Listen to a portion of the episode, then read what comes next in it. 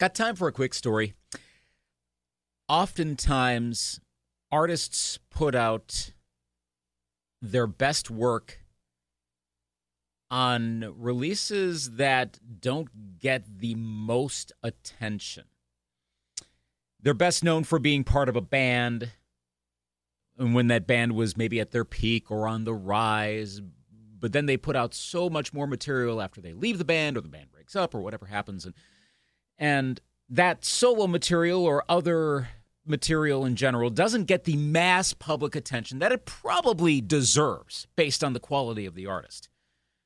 This kind of came to mind with regard to Steve Hackett, who's I've had a couple times uh, in, via interview.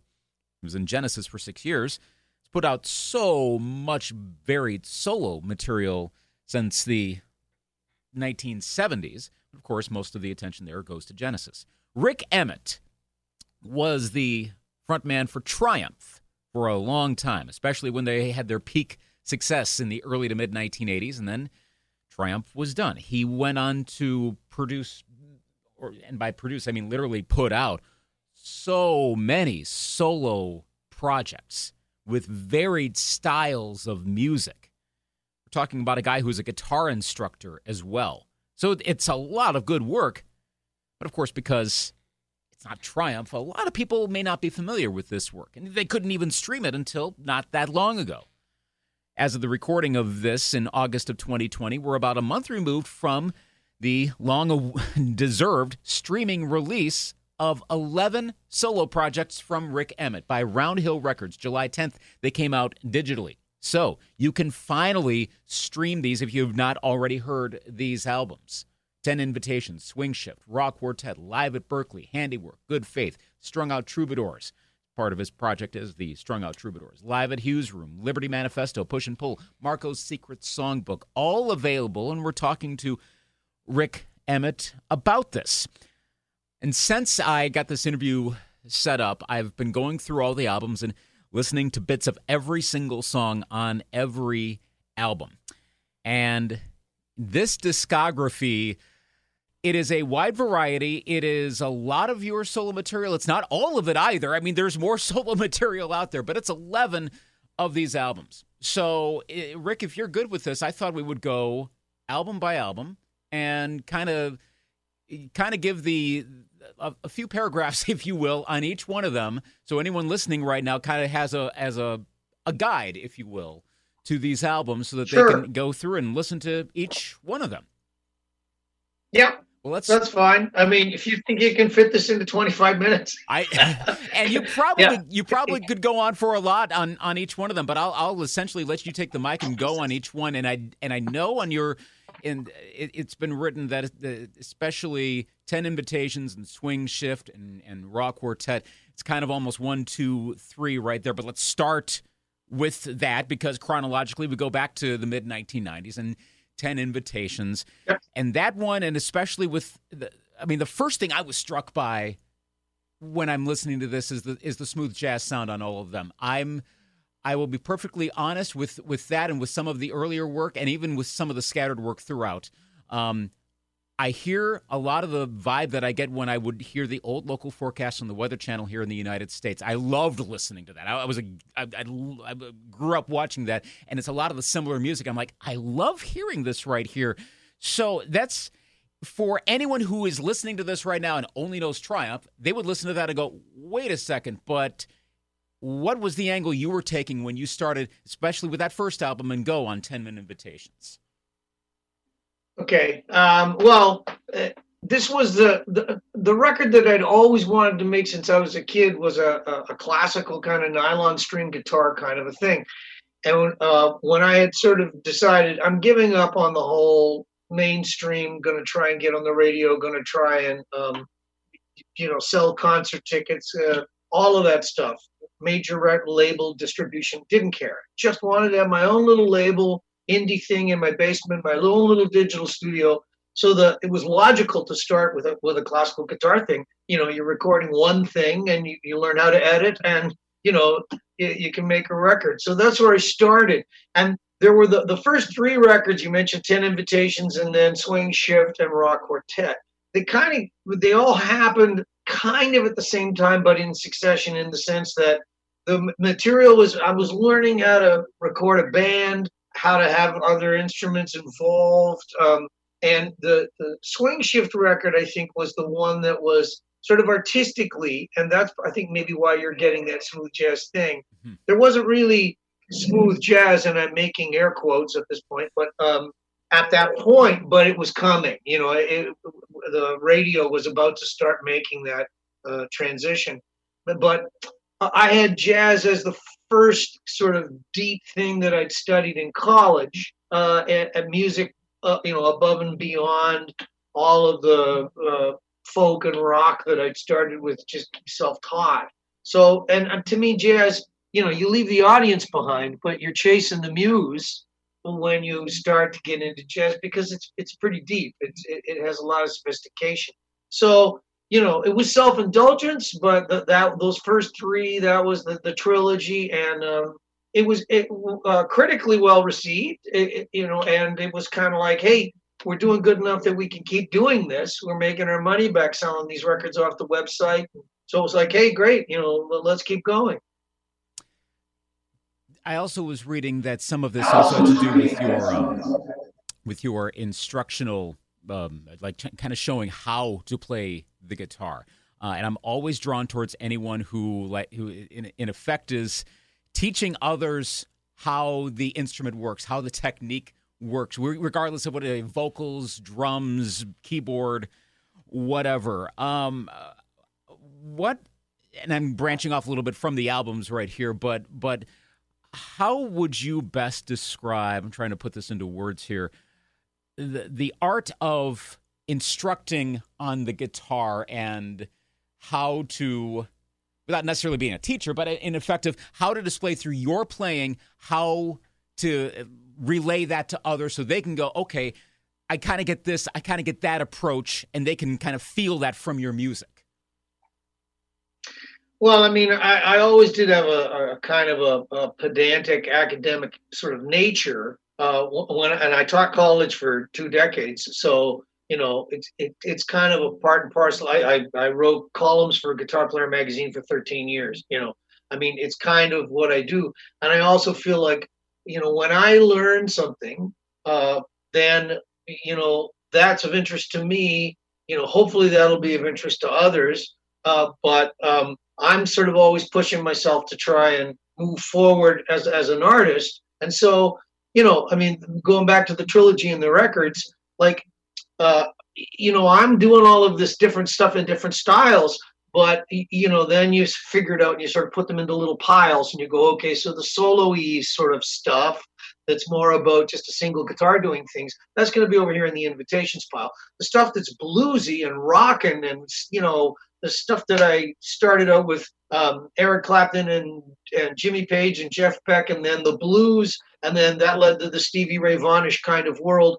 That's going to go in the rock quartet pile, and then the, you know the, the uh, arch top things, the jazz things, the, the, swinging kinds of things. That's going to go in the swing shift pile. You know, so um, and uh, get that out of my system. There, there wasn't there was a little bit of singing on the swing shift record uh, and the rock quartet record, but not a lot. But then, you know, then I sort of got back to okay, singer songwriter again. You know, let, let's go with that. Now, all of these things combine when you're in a rock band. You know, they inform what you're doing, and so this your question is about you know how much of it is intellectual and how much of it is emotional, and then you know how much of it is you're being called by the music uh, and then now you're using the music to, to call up to others you know so i mean in a way you could say that's a kind of a spiritual thing almost that's like um, you're not necessarily a teacher so much as you're somebody that's you know illustrating or, or demonstrating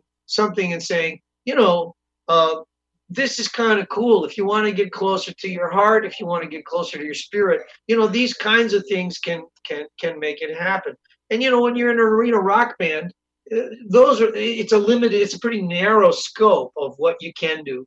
By going out on my own i was able to open that up so i think that answers your question it, it, does it does yeah in, in its own way it, it absolutely works let's i'm, I'm, I'm going to actually skip past live at Berklee and go right to handiwork and the, the back-to-back albums in 02 and 03, Handiwork and Good Faith. Comment on those two albums. I mean, they're not twin albums, but after a few years go by, and then you have a couple albums come out back-to-back years. Uh, what, what, what's your take on those two?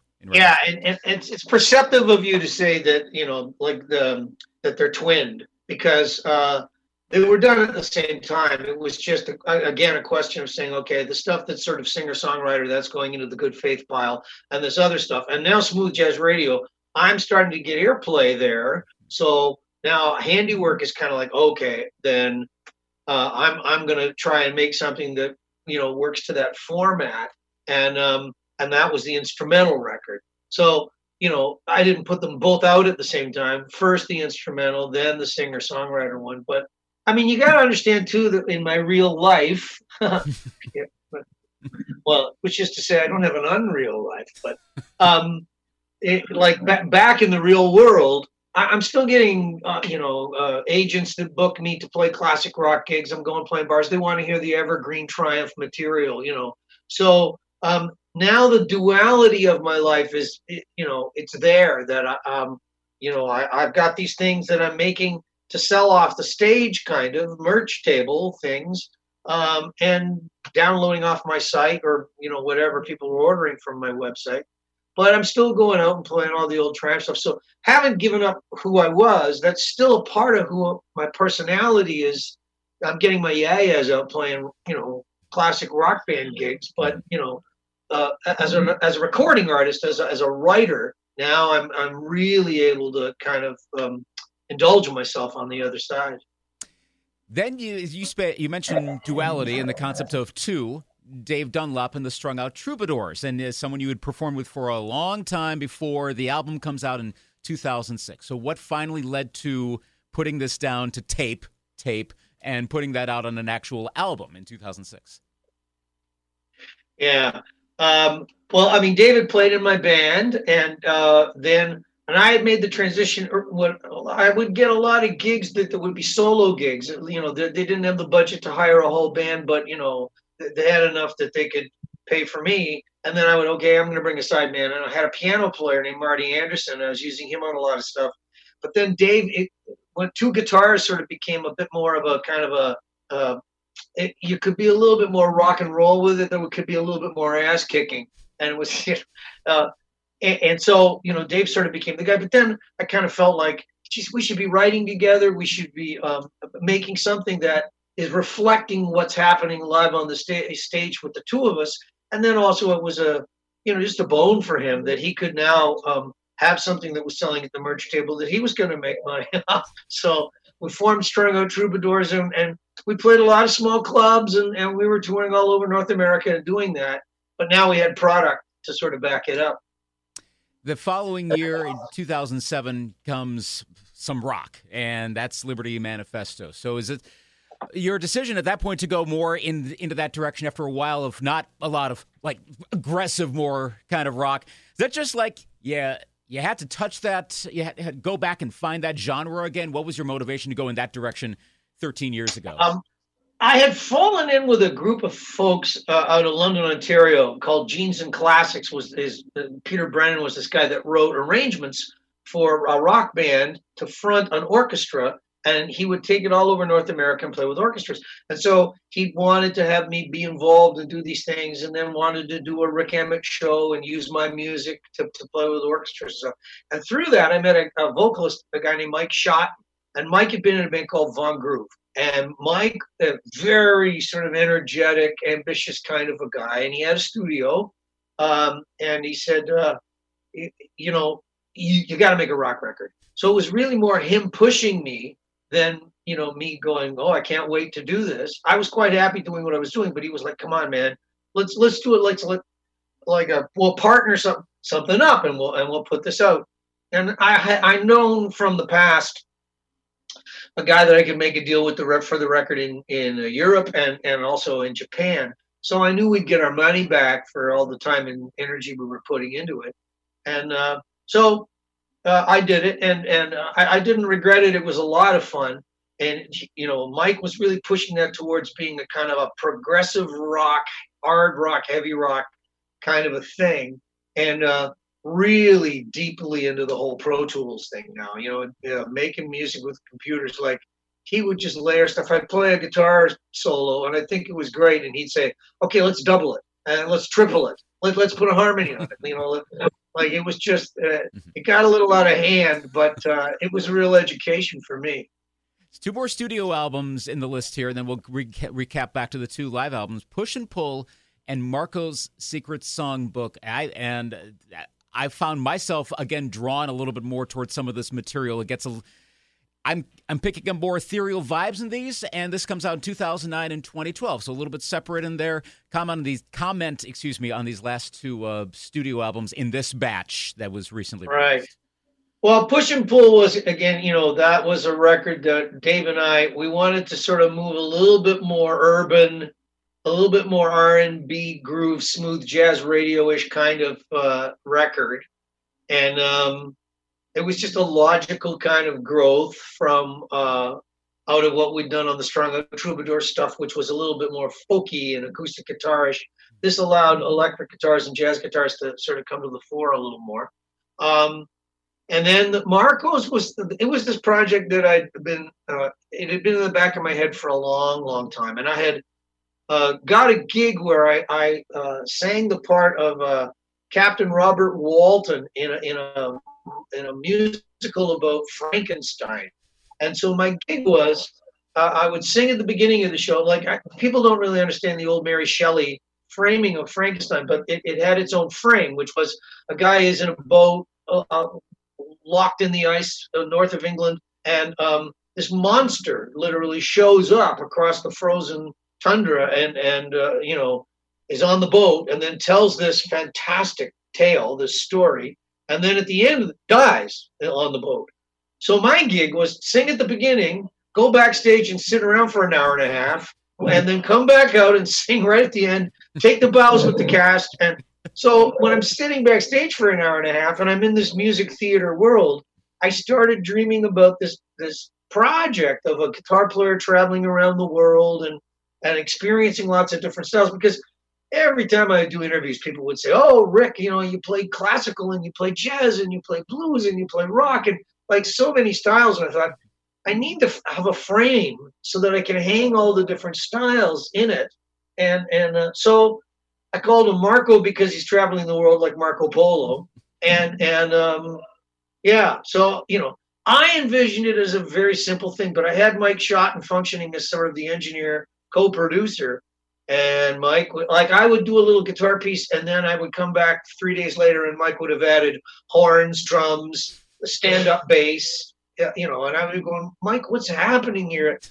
This is just supposed to be like a troubadour going around the world playing his little tunes. He's going, yeah, but doesn't it sound great? Isn't it awesome? Like I go, yeah, okay, yes. And then now we're adding strings and orchestra things, and now we're going to get a narrator, and the narrator's going to tell the story, and there's going to be so before you know it, we've got like this moody blues meets Tales from Topographic Oceans kind of, you know, yeah. concept record. okay, you know, great. So, um, but I got it out of my system, Luke. That's the main theme. You know, it was like finally, okay, this is done, and I can sort of move on it's artistic expression that's the most important part. Lastly, here are the two live albums and totally different ones. I mean, there's live at Berklee, which was right after the after those first three, and then live at Hugh's Room, of course, from the Strung Out Troubadours. Um, any particular reason why you wanted to capture? I mean, I know live at Hugh's Room with all the live performance you, would have with Dave over the years, I understand that, but anything in particular that made these two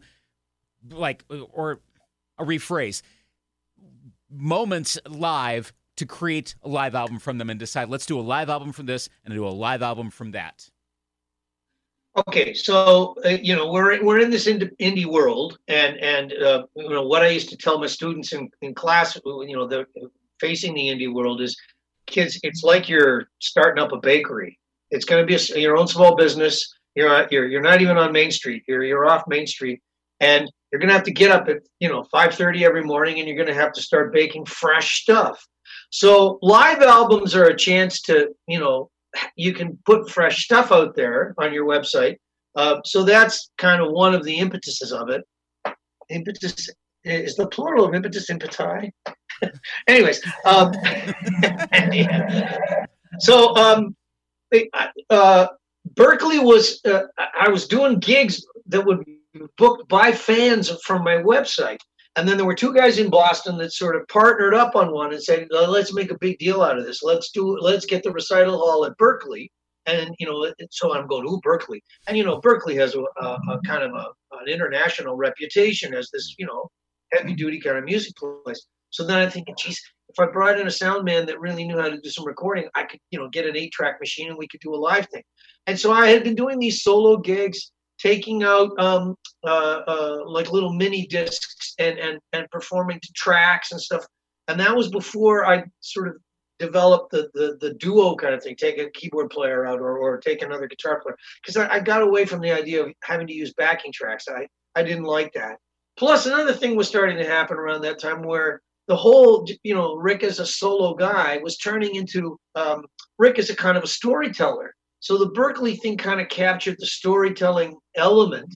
We left all of that in there, and the crowd reaction and stuff. It was great. So um, that worked. That was the story of that one, and um, and then the, the live at Hugh's was literally just a question of okay, you know, the Troubadours again. We want to have product to sell live off stage, and you know this experience that that people are getting it had sort of developed to this point where Dave and I would have this these guitar duels and things, and we didn't have any of that on record. So we wanted to kind of have something that would be a, a documentation of what the the live show between us was like. So and Hugh's Room was a magic place. It's no longer with us. It's uh, gone the way of all flesh, gone the way of all clubs. You know, live music has uh, really suffered in the Toronto market. But that place was like five blocks from where I grew up, so there was a kind of a I had a again that sort of spiritual kind of connection to that place. Um, yeah, it was like I was going home. I did air quotes again. well, there's a wealth of material for people to listen to that have a lot easier access to. They have a lot easier access to listen to it now. Eleven solo works, the two live ones, all the studio efforts. Rik Emmett, thanks for taking some time to chat with us today. I encourage anyone who's listened to this, go do what I did and listen through all, through them all. Find find the special parts. There's a lot to listen to. Take care and all the best with all the work you're doing now and in the future. Thanks, Luke. All right, take care. Bye bye. You did it. You fit it into 20 I minutes. Did, well yes. done, sir. Awesome. Good luck with the next okay. interview. Bye bye. Take care. Rik Emmett, really fun interview there An insightful interview going throughout his discography that is now available to stream, the 11 albums in particular that are now available to stream. RikEmmett.com is his website. R I K E M M E T T. RikEmmett.com. Get a whole lot of information there. You can learn about a lot of his other solo material going right up through this year, even into 2020. I have uh, releases, and as I was alluding to, there's there's more to come in the future. You can also uh, follow him on social media as well. This has been the latest edition of Got Time for a Quick Story. Thanks as always to my employer, Greatest Hits 98.1 Radio in Eau Claire, Wisconsin, for providing the facilities to do these interviews. You can listen to a lot of these interviews at greatesthits981.com. Click on interviews, and you'll find a lot of these interviews. You can even watch some of these. This one was done via Zoom, so you can watch this at greatesthits981.com. You'd also find this podcast on a lot of podcast platforms. You name it, there's a, a fairly decent chance you're going to find it, especially via Apple, Android, Spotify, TuneIn, Stitcher. Uh, subscribe to the podcast so you know when new episodes arrive, and also rate the podcast, preferably higher. That'll get the word spread around a little more. Got time for a quick story? I'm Luke Anthony.